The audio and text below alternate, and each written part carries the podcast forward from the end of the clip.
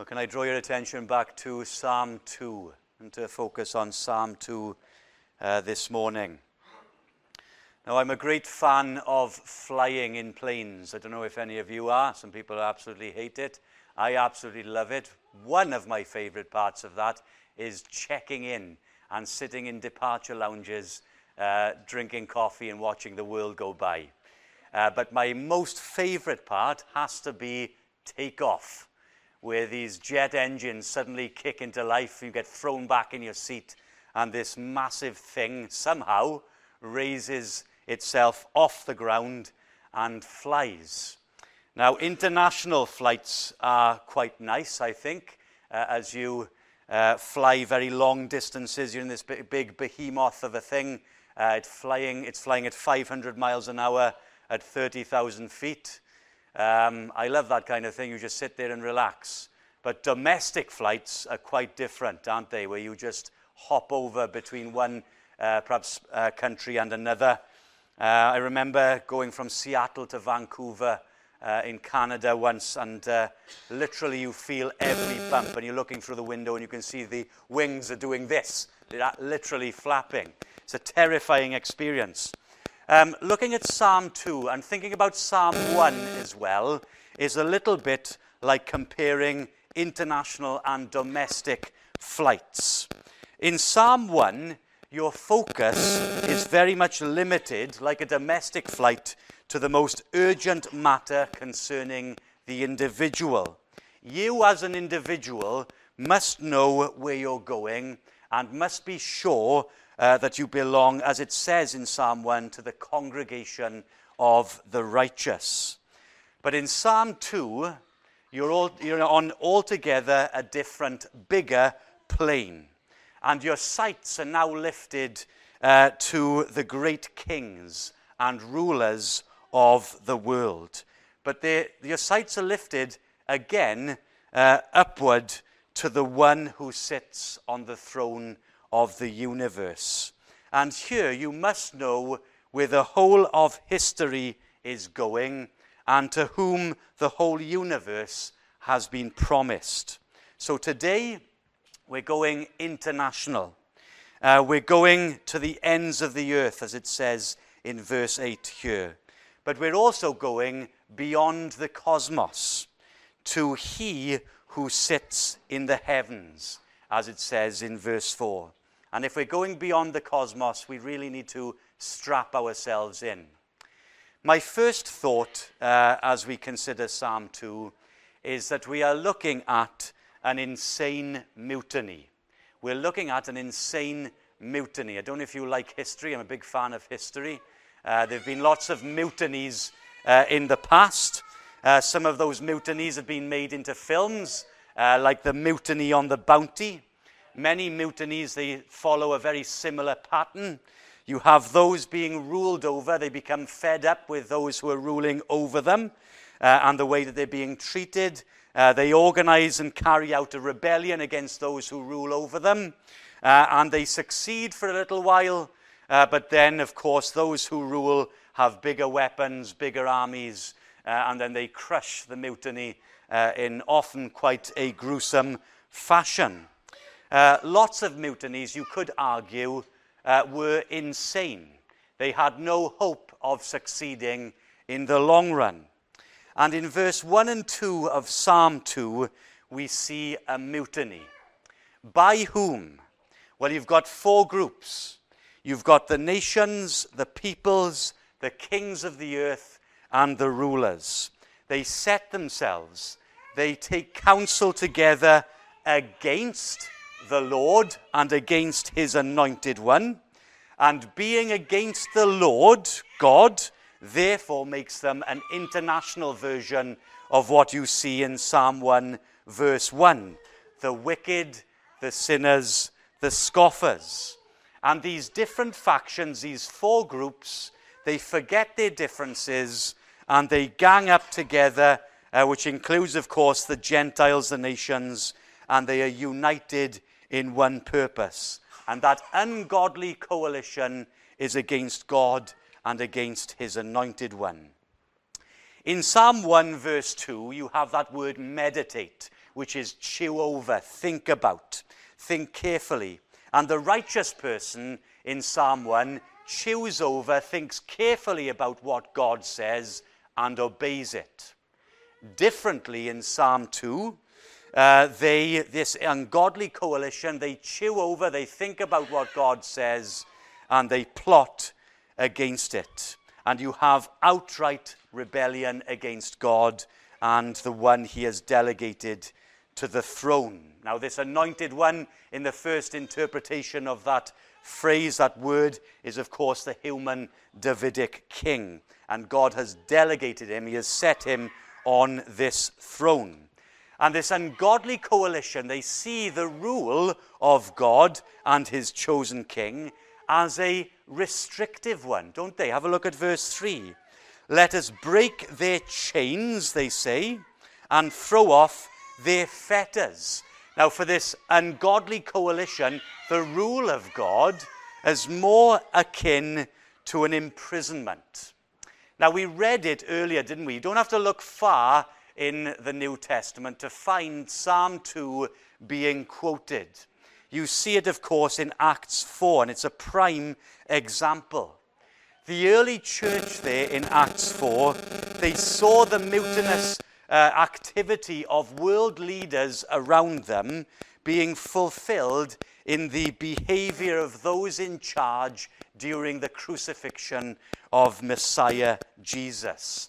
Now, of course, in, in Acts 4, as I already mentioned, uh, Peter and John, they are dragged before the Sanhedrin. They are ordered not to preach or teach anymore in the name of Jesus. Uh, and uh, it says that in verse 18.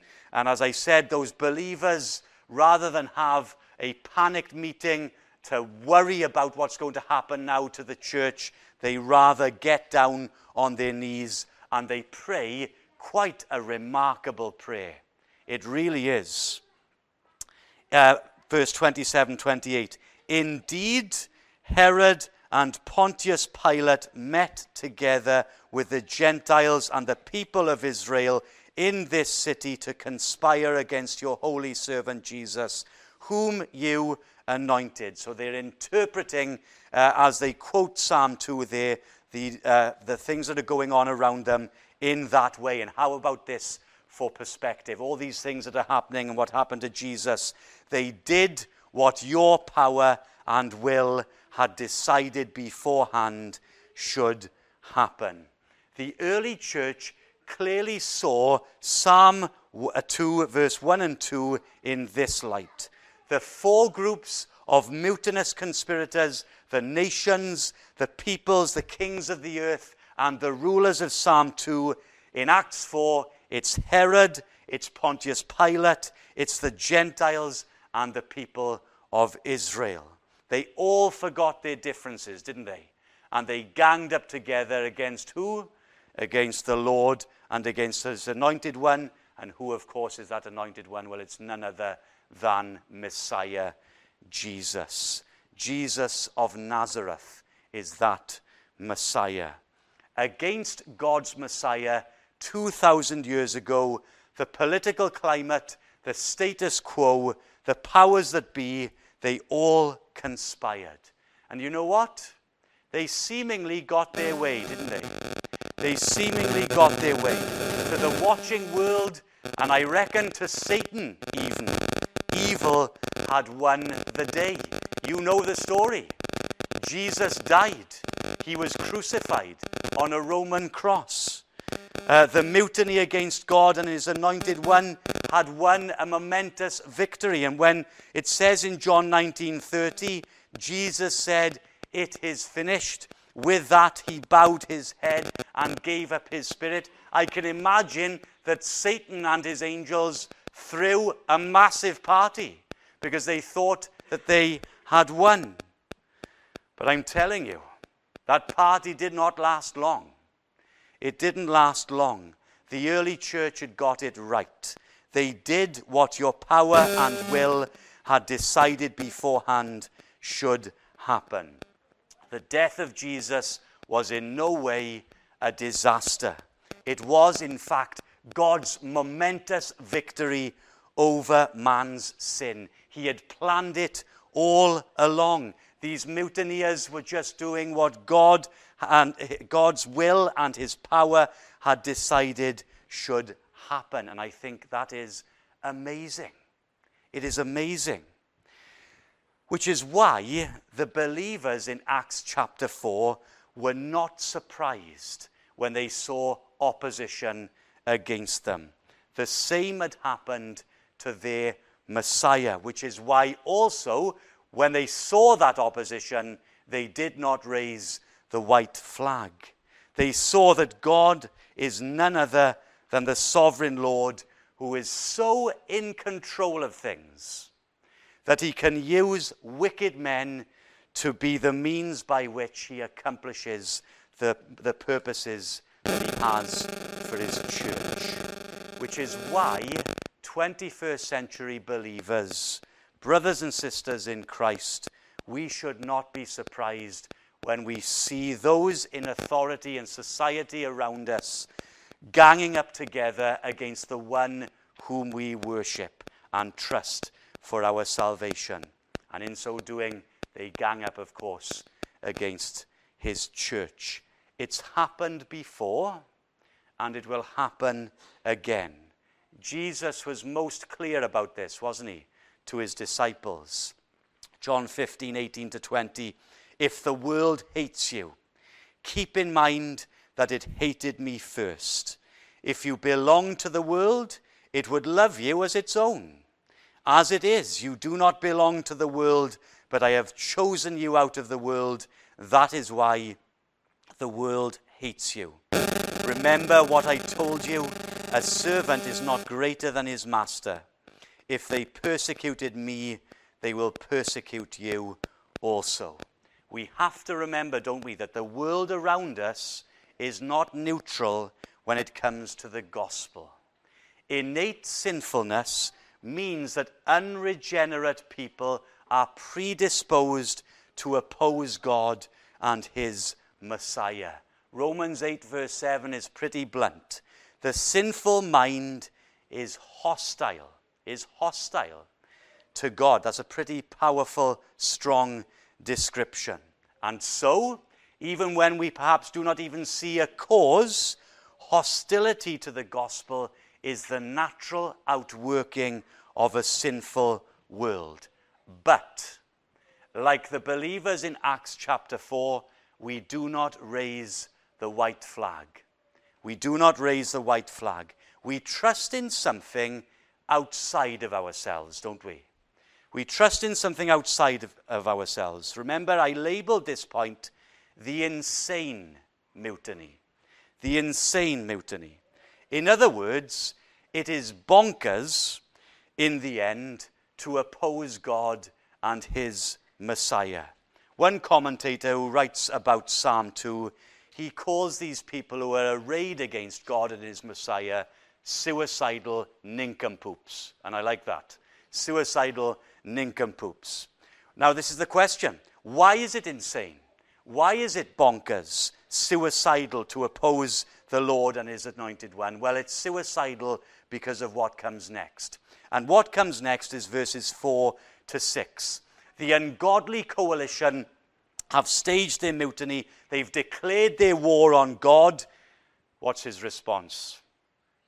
Well, his response is not one we naturally associate with God, is it? It really isn't. Verse 4 The one enthroned in heaven laughs. Laughs.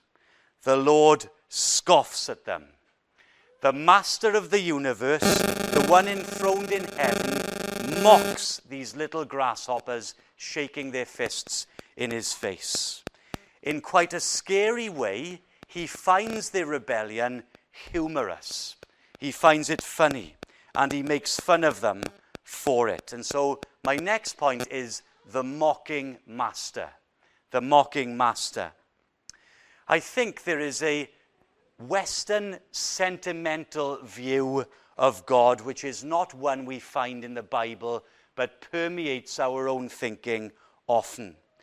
God, in our own minds, is some kind of grandfather type who sits on a fluffy cloud and welcomes one and all into his presence. Now, to the modern mind, that is a far more palatable version of God than the one laid out before us here. To the modern person, God in Psalm 2, after hearing these rebellious people, would have uh, perhaps invited them round for a coffee and tried to reason with them.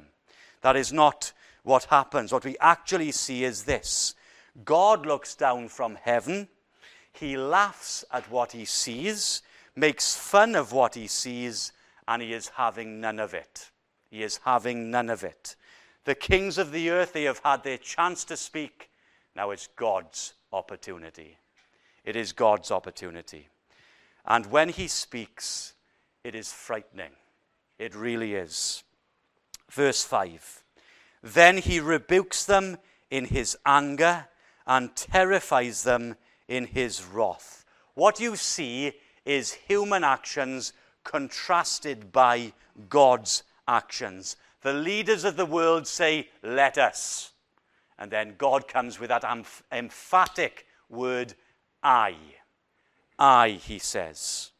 So the rulers of the world, they have made their move. They've broken their chains, thrown off their fetters, uh, as they see it, of the Lord and his anointed one. Now God acts, and the divine actions are in contrast to human decisions.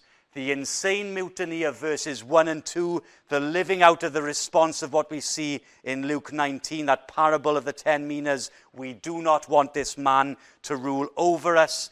God contradicts all of this by arranging a coronation day. Verse 6 I have installed my king on Zion, my holy hill. You may well declare your independence, God is saying, but I have already decided who will be in charge. I already have my earthly representative. Now, here's the question Where does this coronation take place? Well, it says, doesn't it? On Zion, my holy hill. Now, I'm sure you're very intelligent people here before me this morning. You know your Bibles well. Where was Zion? What is Zion? Well, it's first referenced in 2 Samuel 5, verse 7. It's a hill just north of Jerusalem. Uh, it was the site of the temple, chosen and prepared in David's lifetime. It was therefore symbolic of the place where God had chosen to make his presence known uh, to his people. It was where God dwelt with his own. So you have this grand counterstatement by God. But in human terms, verse 6 there was nothing grand at all about the location of God's kingdom on earth. Apparently, Zion is a tiny 11 acre plot of land on a banana shaped hill in what one commentator calls a provincial backwater called Judah.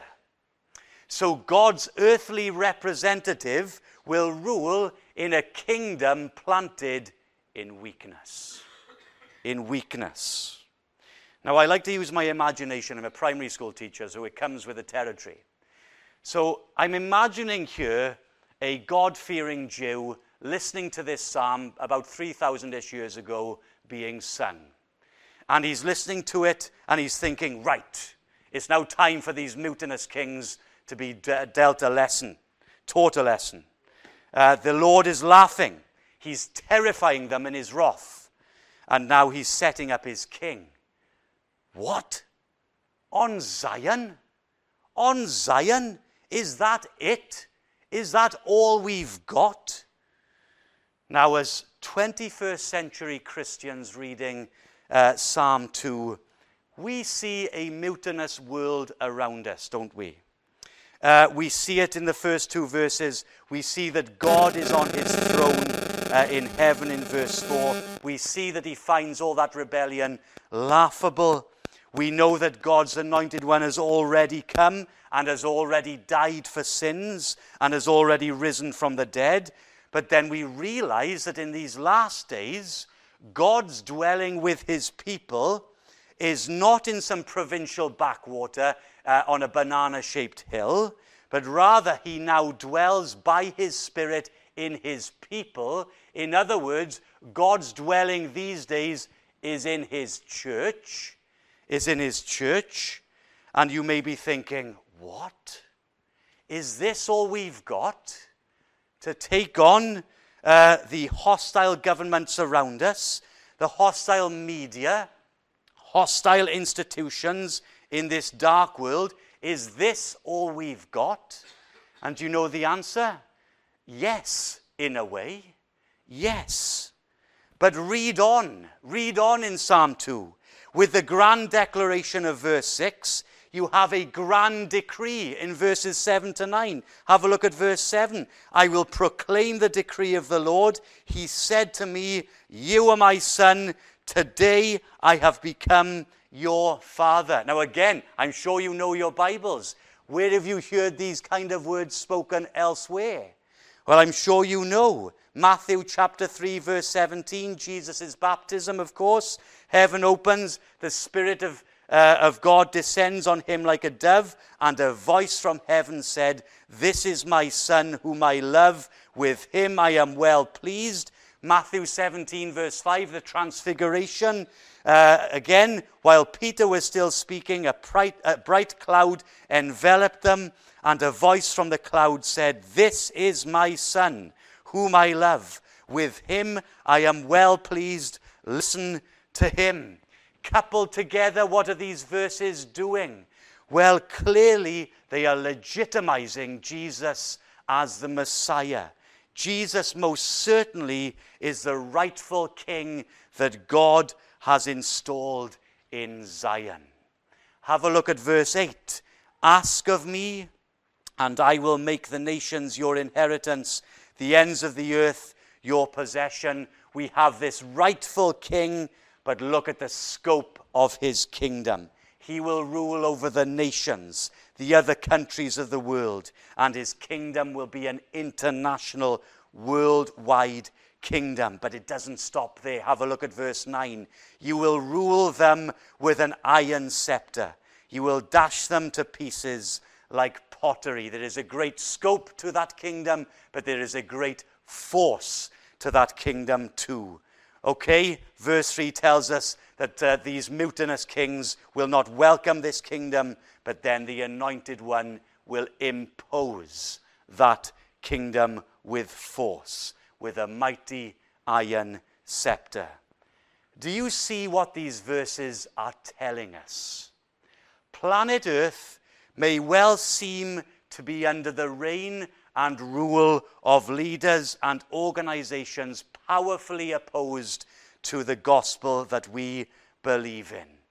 But the one who has created planet Earth, all the physical laws that hold it in place, uh, he is in total control of its history and its story from beginning to end. And he has already uh, put his legitimate king and installed him.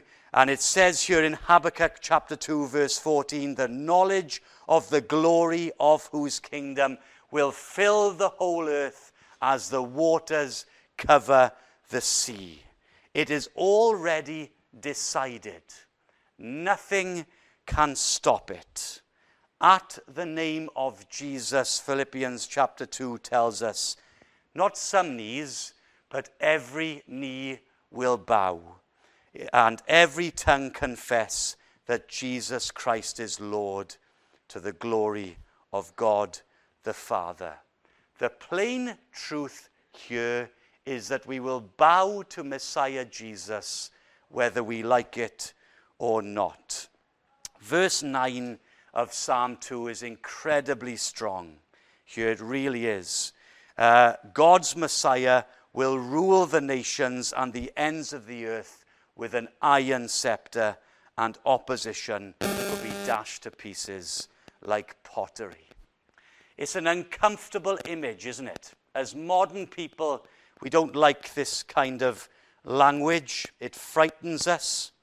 But let me suggest as I close this morning that I think, yes, it is frightening, but it's frightening and wonderful at exactly the same time. Because what you have at the end of this psalm is a frightening but fabulous offer. In verse 10, the Lord offers this mutinous coalition an opportunity to embrace his mercy. Therefore, you kings, be wise. Be warned, you rulers of the earth. Other versions say, now, therefore. It's an exhortation, it's an appeal to wisdom based on the reality of the anointed one's kingdom. Why should they be wise? What incentives do they have? Well, I think they have two incentives, two reasons. And you see them in verse 12. Number one, there is a danger to avoid. Kiss the Son, lest he be angry and you be destroyed in your way, for his wrath can flare up in a moment. But then, on the plus side, you have an incentive of a joy to be uh, experienced. Blessed, it says right at the end there, blessed are all who take refuge in him. And I think this is both frightening and fabulous. Frightening, first of all, because you look at the language of these last two verses, verse 11 and 12 of Psalm 2. Serve the Lord with fear and rejoice with trembling. In verse 12, you've got anger, destruction, and wrath. I think the picture is clear here. You don't mess with God and his anointed one. How are the kings and rulers to be wise? Simple. It's about submission, submitting to God. Serve the Lord with fear. Kiss the Son, lest he be angry. It's not an appealing option for the kings and the rulers here. This is very much a picture of a conquered uh, foe having to kneel before uh, and kiss the feet of the conqueror. The offer really is not for two equal sides to come together to sort of form a kind of agreement, not at all. God is saying, cease your rebellion or you will be destroyed. Serve me with fear. Kiss the feet of my son, or certain destruction awaits. That is what it is saying, and you cannot get away from it. Again, I think there is a Western sentimental view, not only of God the Father, but of God the Son, which has permeated our own thinking. There is often that portrayal, I think, of G- gentle Jesus, meek and mild, who is this wonderful example of sacrificial love. Of course, before you shoot me, of course, Jesus has indeed loved us and given himself for us. He really is the epitome of true love. There is no question about that. But you read the Gospels, you read them. Jesus speaks so much about the day of judgment and, of course, about having to be prepared for that day of judgment. We may not know the day or the hour when it comes, but God the Son tells us time and time again be prepared. Be prepared. You read Acts uh, chapter 17. Paul there is in front of the Areopagus.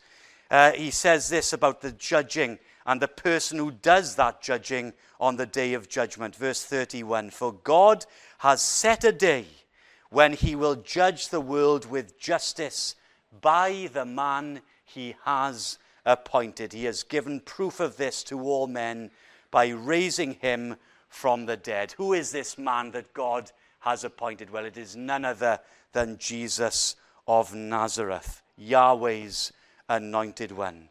Jesus said it himself, didn't he? John 5 22.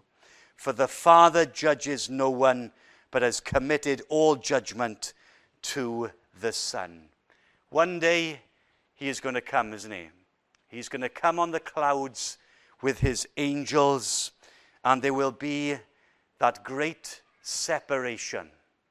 That great separation. The whole of mankind, just like Psalm 1, are going to be divided into two camps, two groups, and that is it.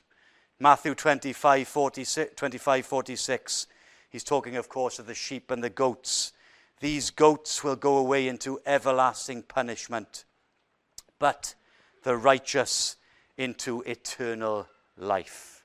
It is frightening stuff, I know, but it is the most important question we can ever face. Are we prepared for the day of judgment? Are we following the warnings of Yahweh in Psalm 2 and are we becoming wise?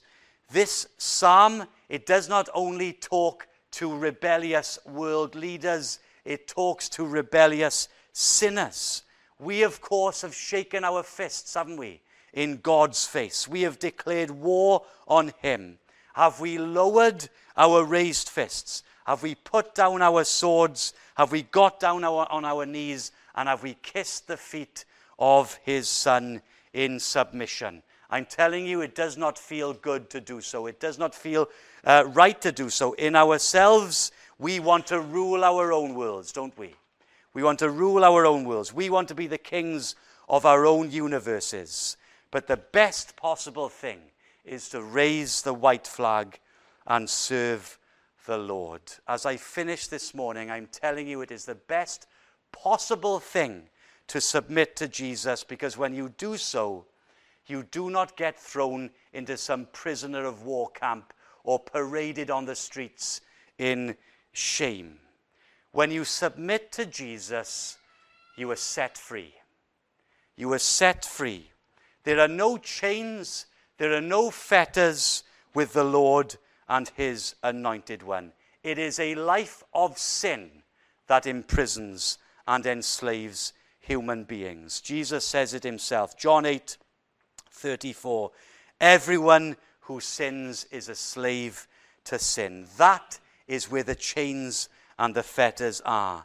But you bow to the Lord's anointed one, and you're set free to be truly human.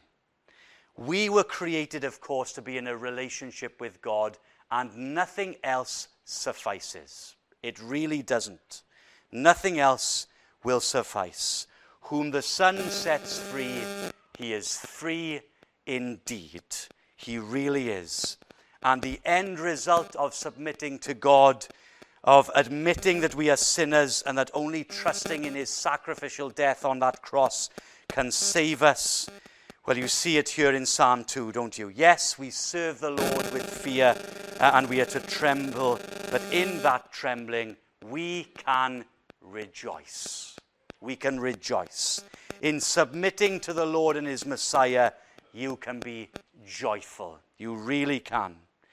In the midst of the warnings of verse 10 to 12, the blessings of bowing to Yahweh are just simply massive. Blessed are all who take refuge in him. What does this blessedness entail? Well, it is endless. Sins forgiven, eternal life, the righteousness of Jesus himself, the gift of the Holy Spirit, reconciliation with God, God as your heavenly Father, Jesus as your friend. We can go on and on and on. We really could. And what about the day of judgment? As Christians, are we to fear the day of judgment? Well, not at all. Jesus will be there. He will be our refuge. God will be our refuge. We're going to be protected from his wrath because his wrath has already fallen on his own son instead of us. I think being a Christian is the best thing in the world.